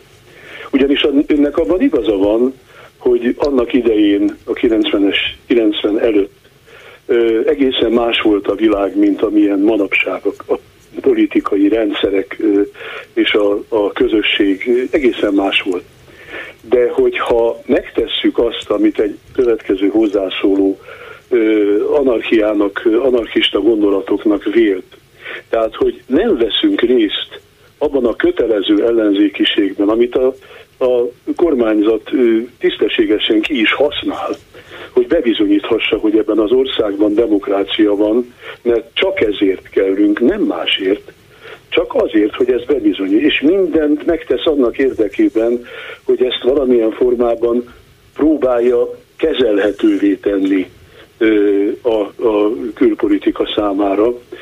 Tehát, hogyha nem tesszük meg azt, hogy igenis kiborítjuk azt a nullás lisztet, és elmondjuk, hogy kérem, ez van, nem megyünk be, nem működünk együtt, akkor erre az a világ fog felfigyelni, amire ön hivatkozott, hogy megváltozott körülöttünk a világ. Igen, a világ kell, lehet, hogy, hogy felfigyel, de fölfigyelt már majdnem 13 éve Orbán gyalázataira is, és mégsem történik, majd nem mondom, hogy semmi, de majdnem semmi. Szinte teljesen elszigetelték Orbánt az Európai Unióban, a NATO-ban, a barátaink mind gyanakvással néznek Magyarországra és a magyar kormányra, de ez nem befolyásolta az ő hatalmi helyzetét Magyarországon, tehát hiába figyelne föl a világ arra, hogy az egész magyar ellenzék azt mondja, hogy vége, nem veszek részt ebben a színjátékban, elhagyom a parlamentet, sőt a pártot is feloszlatom, jöjjön, aminek jönnie kell, de mi történik, mi jön utána? Hát ezt mondja meg valaki, hogy utána mi lesz. Hát, hát éppen erről van szó, hogy nem ott tartunk, hogy, hogy ennek, ennek az egész gondolkodási módnak vége van. Ennek, ennek az elején járunk ilyen értelemben, tehát hogyha tovább visszük, ha feszítjük a búrt, akkor teljes elszigetelődés, teljes Észak-Korea, és akkor mi van? Hát ott az is megmarad, Észak-Korea is megmarad. Észak-Korea is létezik. Észak-Koreában a totális diktatúra létezik, annak ellenére, hogy biztos, hogy az emberek borzasztóan élnek és borzasztóan félnek, de mégis létezik. Igen, igen, de hát azért mégsem ott tartunk, és mégis itt vagyunk Európában, és nem ott. Tehát nekem az a, az a véleményem ennyi év után, hogy, hogy valóban ö, hogy úgy mondjam, keményen tiszta vizet kell önteni a pohárba, és ki kell mondani azt, hogy valóban kénytelenek vagyunk kényszerűségből partnerséget vállalni azokkal, akik valóban kinevetnek bennünket, kihasználnak bennünket, és egy, egy, egy egészen szélsőséges, Európa szívében váratlanul szélsőséges politikai formációt hoznak létre. Tehát tulajdonképpen nincs más lehetőség a kezünkben. Ma nem fognak kimenni az emberek százezren tüntetni úgy, ahogy Párizsban kimennek. Tehát mi egy egészen más típusú rendszerben, országban élünk. Nekünk erre vonatkozóan nincsenek hagyományaink. Nekünk egyszerűen egy, egy egészen passzív rezisztencia annak idején, ugye amikor még a 19. század közepén ennek volt értelme, ez az egyetlen megoldás az én álláspontom szerint. Más nincsen. Uh-huh. Minden Képzel, más képzeljük el azt akkor egy nagyon gyakorlatias szempontból, most a saját dolgainkról beszélek. Kit fog megszólaltatni a klubrádió, ha nem lesznek ellenzéki politikusok, ellenzéki pártok?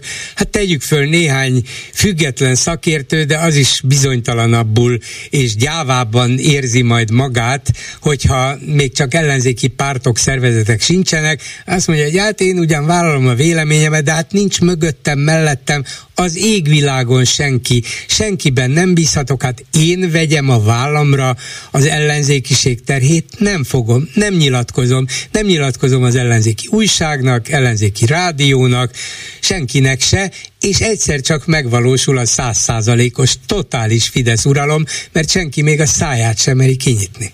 Hát azért nem teljesen így van, Bolgár úr, azzal együtt, hogy végtelenül tisztelem és becsülöm önt, és a végtelenül tisztességes újságírói munkáját, ami teljesen egyedi, de hát én most nem erről akarok beszélni. De hát ugye azért azt tudjuk, hogy eredményt nem nagyon értünk el. Semmilyen eredményt nem Ez értünk el. Jó, hát az önkormányzati választások rendben van, és akkor és akkor mi lesz majd? És akkor mi lesz majd a következő önkormányzati választásokon? Akkor, amikor teljesen nyilvánvaló, hogy az önkormányzatok akkor fogják megkapni azt a bizonyos hiányzó pénzt a, a, a létfenntartásukhoz, hogyha majd jobb, tehát megfelelő kormányzati oldalra állnak, mert egyébként nem. Mert egyébként az lesz, mint, mint a, a, a Szegedi és a, a módmezővásárhelyi iskolákban. Tehát egész egyszerűen nincs más megoldás a kezünkben, nincs más. És hogy a klubrádió miről fog beszélgetni? Bolgár úr, azzal együtt, hogy végtelenül hasznosnak tartom a klubrádiót, egyedül vagyunk. Rágjuk a gittet évek óta. Tudjuk nagyon jól, aki ide betelefonál egy-két kivétellel, az ugyanúgy gondolkozik kisebb eltérésekkel. De hát és akkor most mi van? Hát nincs kezünkben. Hát vesztünk, nincs így van. Sajt. Veszítünk, veszítünk és veszítünk. Ez így van, és ez nagyon elkeserítő. És nem is látok reményt arra, hogy ez a közeljövőben megváltozik, de erre az a válasz, hogy hát akkor inkább adjunk fel mindent, azt a keveset is, ami, hanem alámerülünk és kibekkeljük. Ez volt ugye Antal József jelszava a Kádár rendszerben. De hogyha alámerült és kibekkelte volna azt, ami nem következik be, vagyis a világrendszer megváltozása a Szovjetunió összeomlásával, akkor alámerülve maradt volna. Hát jó, valamennyire együttműködött, vagy részt vett a rendszerben, végül is az Orvostörténeti Múzeum igazgatója lett, tehát valamilyen módon azért nem vonult ki, hanem, hanem ott maradt egy bizonyos szinten, és voltak ilyenek mások is, ki jobban, ki kevésbé működött együtt, de akkor lényegében semmi lehetőség nem volt arra, hogy az ember a politikai életben részt vegyen, hanem csak kivonulva az a néhány száz valóban bátor ellenzéki, aki ezt megtette, vállalva a kockázatokat. De most lehet valamit csinálni, igaz, hogy a remény minimális. Az eredmény eddig tulajdonképpen nulla volt. De ha Navalnyi tézzük, aki rettentően bátor, vakmerő, merész, önfeláldozó, és megpróbálta meg megváltani Oroszországot, és Putyin ellen fordítani az elégedetlenkedőket, képtelen volt rá, nem tudott milliókat maga mellé állítani, ő maga pedig börtönben végezte, és félő, hogy ott is fogja végezni. Igen, ez, Nincs más. Teljesen igaza van, csak azért a világ megváltozott, ahogy megváltozott az Antal Józsefi világhoz képest. És ugye teljesen nyilvánvalóan tudjuk, hogy külügyminiszterünk nem véletlenül ment el Kínába. És, és azt is sejtjük, hogy, hogy miről tárgyal, hát nyilván nem a kulturális kapcsolatok megerősítéséről, vagyis kezd baj lenni. És bizonyos értelemben nem lehet más tenni, feszíteni kell a húrokat, muszáj feszíteni, mert különben soha, és akkor, amikor már, amikor már végképp egyedül maradunk, amikor már nem lehet nyugdíjat emelni, amikor már végképp a tanárok fizetését nem lehet kifizetni, na akkor már a nép is elkezd gondolkozni. És akkor ma sajnos nincs, én nem látok más megoldást. Én boldog vagyok, hogy ön ennyire optimista, és Nem vagyok, vagyok bár lelked... optimista volnék, nem vagyok, az nem, nem, nem. Csak ha. arra gondolok, hogy abba a kicsibe, ami még maradt, érdemes belekapaszkodni, mert ha azt is elengedjük, akkor a magyar társadalom még nagyobb része gondolhatja azt, hogy még az is, amelyik az ellenzékkel szimpatizált, és az ellenzékre szavazott eddig, hogy hát nincs kire szavazni. Jó, itt a vége, feladtuk, nem, nem, nem lehet, nem megyünk el választani se, nem érdemes. Na de hát, na de hát egyszer, egyszer úgyis vége lesz ennek, hát nem jobb, hogyha hamarabb van vége. De miből gondolja, hogy hamarabb lesz vége, hogyha hát, teljes lesz az uralom? Egy nem fog Magyarország közép-kelet-európában megváltoztatni, csak azért, mert másképp gondolkozik egy ember, vagy kettő, vagy tíz. Hát nyilvánvaló, hogy valami változás úgy is lesz, és indukál valamit az, hogyha ha igenis keményebbre fogjuk a, a dolgainkat, és keményebben kifejezésre juttatjuk, mivel hogy nem tudunk más tenni. Igen. Bocsásson meg, hogy egy kicsit Jó, keményebben ez, fogalmaztam, de... Ez a lényeg, de, hogy vitatkozzunk, nem, nem kell mindenbe egyetértenünk. Nem tudok úrá lenni. Már magam is Jó, úgy tesz. vagyok a 75 évemmel, hogy, hogy már, már tényleg nem érdemes, de érdemes, mert ez az ember, aki hozzászólt, az igenis lelket öntött belém, mert, mert egyetértek vele. Valóban, ha nem is teljes, mi teljesen, de igenis egyetértek vele. Kerékbárci Szabolcs. És, és igenis, és, és a franciák más környezetben nevelkedtek, ők ki tudnak menni százezren, százezren, százezren az utcára, vagy, vagy félmillió, vagy millió. És lehet, igen, hogy az lesz a vége, is igen, és az lehet, hogy az lesz a vége, hogy Marine Le Pen megnyeri a jövő évi európai parlamenti választást Franciaországban, utána pedig majd a Macron is, aki már nem indulhat még egyszer, le fogja váltani egy szélső jobboldali nacionalista, Persze, minden mögött van jogos és tömeges tiltakozás is, és Franciaország szépen vonul a szélsőségek felé, vagy a jobb, vagy a szélső baloldal felé. És a baloldal sem teljesen normális, ezt is Hát hozzá. igen, persze, persze, hát, persze. Úgyhogy nem látok, nem látok sok reményt sehol sem, de, de vitatkozzunk, beszéljünk róla, amíg lehet, vagy szabad. Nagyon kívánom, hogy sokáig hallgathassam önt. Én meg örülök, hogy hallgat bennünket. Viszont hallásra! Minden jót! És mit írnak a Facebook oldalunkon a kommentelők, Lőrinc Csaba?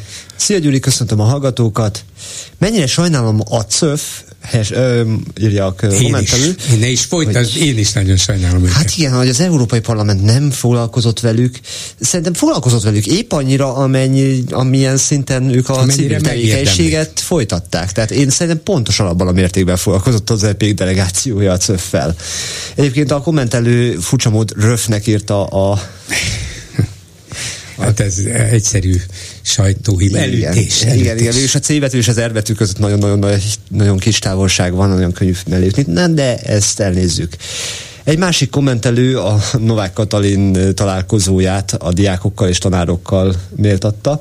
Tegnap este volt időm megnézni a Telex videóját, amikor is Novák Katalin odament a diákokhoz, a tanárokhoz a karmelita előtt. Elég hamar kiszúrtam, hogy testbeszéde szerint karbatett kézzel mindenfajta elutasító módon reagált minden mm-hmm. beszélgetés részre. Ez lehet, nem ismerem annyira a testbeszédnek a különböző jelentéseit. Nyilván nem érezte magát nagyon ezt nem mondom, hogy biztonságban, mert ezt talán igen, mert nyilván vigyáztak rá, meg tudta, hogy nem is fogott senki rátámadni legfőjebb szóban, de nyilván a helyzet nem volt igazán kellemes vagy barátságos, tudta, hogy vita lesz belőle, konfliktus lesz belőle, és lehet, hogy ez a összekul, maga előtt összekulcsolt kar, ez valamiféle védekező magatartás. Hát, ha belegondolunk, hogy mennyi párbeszédet folytat a kormány bármelyik tagja, úgy általában az emberekkel akkor az alapján ez nem meglepő, hogy szorongott egy kicsit. De, és azt mondom, hogy bár tegnap már a Simko Edith tanárnővel beszélgettünk erről, de változatlanul ennyiben még én el tudom ismerni a köztársasági elnöknek ezt a gesztusát, hogy mégis azt vállalta, hogy na jó, én kimegyek, én beszélek velük, és ilyen Ilyet nem láttunk se Orbán Viktortól, sem Pintér Sándortól, az illetékesektől. Nem mintha ez megoldás volna, de legalább vegyük ember számba és beszélgetés számba a, a tiltakozókat. Én ennél egy kicsit gonoszabb vagyok. Úgy gondolom, hogy egy sötét szobában éppen Novák Katalin húzta a legrövidebb pálcikát, és ez történt. Nem hiszem, hogy mindenre utasítást kapnam. Nem, ennyi önállósága van. Lehet, hogy éppen ezzel akarta megmutatni persze, hogy látjátok, én nem egészen olyan vagyok, mint ők, én kimerek menni hozzátok, nem biztos, az se biztos, hogy megdicsérték érte, nem tudom, de az is lehet, hogy elnézték neki. A Gödi időközi választás eredményével kapcsolatban egy kérdés. A Gödiek a Fideszben bíznak, hogy megvédi őket a Fidesz ellen, mert az ellenzék már ígérni sem mer ilyesmit? Hát nem a Fidesz ellen, hanem nyilván rendet akarnak, meg egy kicsit több pénzt, és ezt sajnos megint a Fidesztől remélik, vagy a Fidesz emberétől. Hát igen, tehát azért az nem semmi, hogy Kammerer ugye függetlenként indult, és aztán hirtelen föltönt mögötte a kormányzati támogatás, majd pedig a kampányában, vagy hát majd pedig, tehát a kampányában pedig kifejezetten arra utalt, hogy a, a kormányzati kapcsolatait próbálja majd latba vetni a Hát válaszért. persze, persze. A Kossuth Rádiót hallgató úrnak címez egy üzenetet egy kommentelő, amit a saját bőrén érez, az ellen tiltakozik. A gazdaságban vesztes, és látja, a kegyeltek szétlopják az országot. A többi nem érdekli, más dolgokról meg a propaganda szöveget nyomja. Hát igen, aki a Kossuth Rádiót hallgatja, és még ma is ragaszkodik hozzá, az nyilván abban a gondolati szerkezetben, abban a, abban a abban a világban él, és, és lehet, hogy vannak problémái, meg vannak ellenvetései, meg néha dühös is, de, nem, nem hiszem, hogy olyan könnyű kiszakadni abból a, abból a világból, még ha az ember megpróbálja őszintén, akkor sem. Hát a tegnapi Bauer, illetve a mai kerékbárci interjúddal kapcsolatban egy eléggé nyers ö, komment is volt.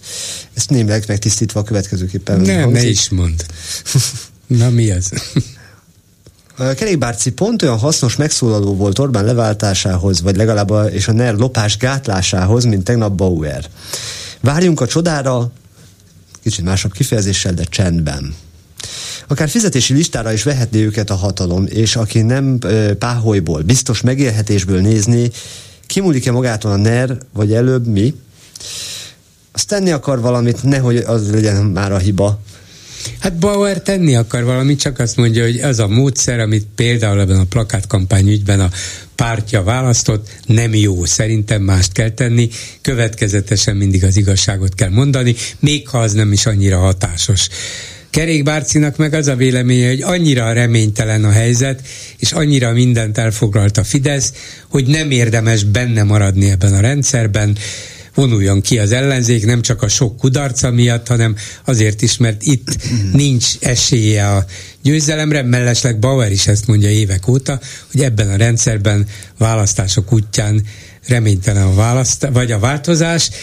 Igen, csak akkor mit csináljanak? Hagyjanak fel a politizálással, vonuljanak ki mindenből, akkor nem lesz hol összegyűjjön az ellenzéki vagy az ellenzéki szavazó véleménye. Hát valakinek képviselnie kell az ellenzéki szavazókat, az pedig egy politikusi köz, közeg, egy, egy párt közeg, több párt, nem, nem, lehet, nem lehet feltalálni a semmit, hogy na most akkor sokan vagyunk, akik nem szeretjük ezt a rendszert, de ne is legyen semmink, mert úgyse jutunk semmire. Ez, ez nem vezet elő, nem, nem visz elő. És a másik dolog, amit állandóan említek ezzel kapcsolatban, hogyha nincs bent senki a parlamentben, hogyan tájékoztassanak a veszélyes és a, az népre, vagy az ellenzékre nézve, de akár az egész népre nézve kockázatos dolgokról az ember, a politikusok, hogyha nincsenek bent a parlamentben, hogy legalább hallják ezeket.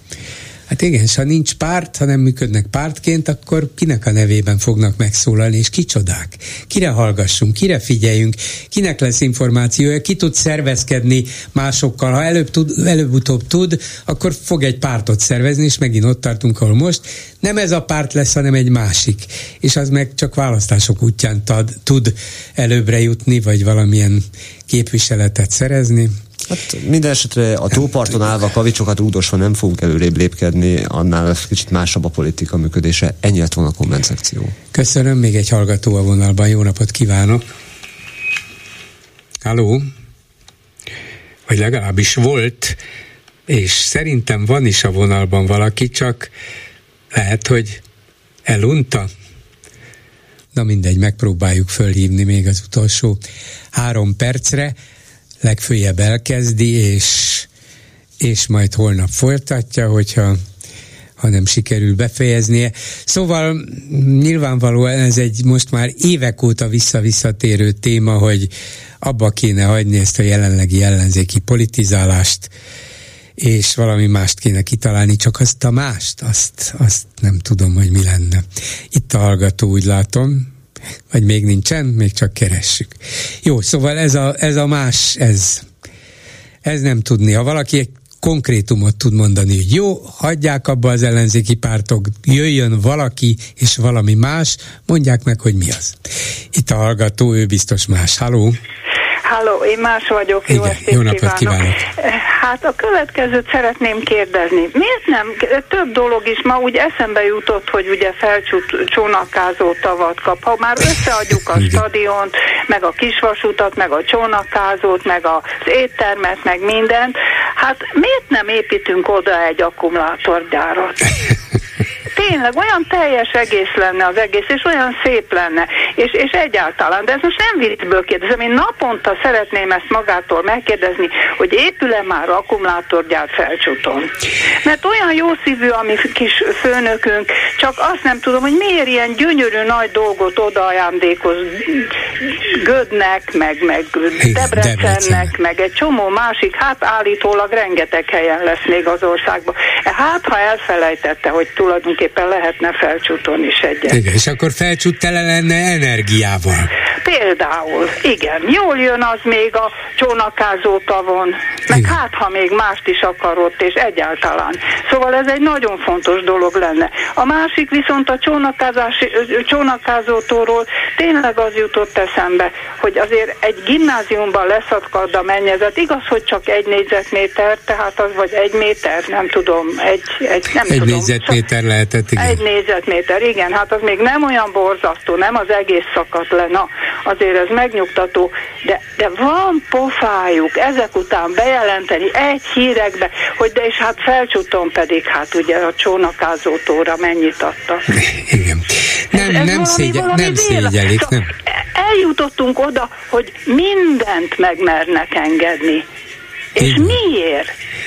Mert a magyar társadalom zömét úgy látszik ezek hidegen hagyják, nem is tudnak róla, mert ez, ez, ezt azért nem közlik a, az állami tévében, rádióban, meg a fideszes portálokon, csak így a, a magukban fortyogó ellenzékiek hallják és olvassák.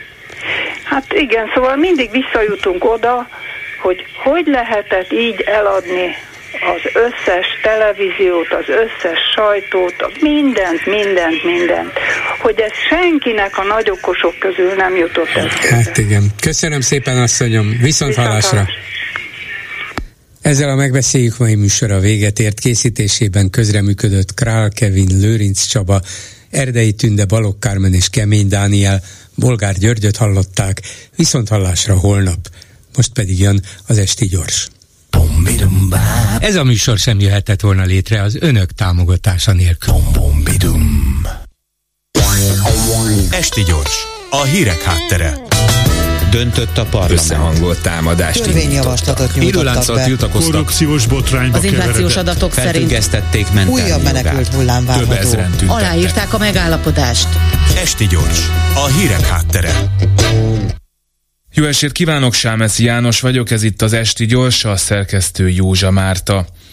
Szerinted legyenek vagy ne legyenek rohadt nagy dugók a Lánchídon? Ön egyetért azzal, hogy még drágább legyen az ennivaló a brüsszeli szankciók miatt? Szerinted adjuk oda a maradék pénzünket is stadionokra Orbán Viktornak? Támogatja ön, hogy kiskorú gyermekek számára nemi átalakító kezeléseket népszerűsítsenek? Szeretnéd, hogy nemi átalakító kezeléseket népszerűsítő autósokkal legyen tele a Lánchíd? No, náhogy nem. És ki akar az adófizetők pénzéből levelet kapni tőlem? Na, náhogy mindenki. Te szeretnéd, hogy holnaptól ne járjon a villamos, amivel nagymamát közlekedik? Ön akarja, hogy a Soros György által betelepített migránsok veszélyeztessék a nagymamája biztonságát?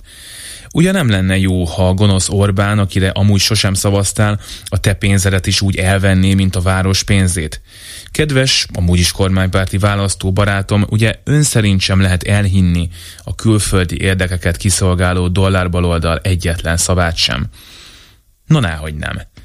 Bónusz kérdések. Szerinted nem gyanús ez a kampány, miközben elvileg egy forintunk sincs? Ön szerint nem lett volna sokkal olcsóbb és az emberek véleményének felmérése szempontjából sokkal hatékonyabb megoldás egy közvéleménykutatás ezekről a kérdésekről? Szerinted érdekelt minket egyáltalán az emberek véleménye? Ön szerint a pedagógus bérek emelése helyett legközelebb is inkább a hatalma maradásra költünk majd el több milliárd forintot? Szerinted nem lenne jobb, ha ezután nem csak abban különböznénk a hatalmon lévőktől, hogy tegeződünk veled? A bónusz kérdéseket ön szerint is a Soros Gyurcsány tandem sem a konzultációba? 97 százalék, hogy igen.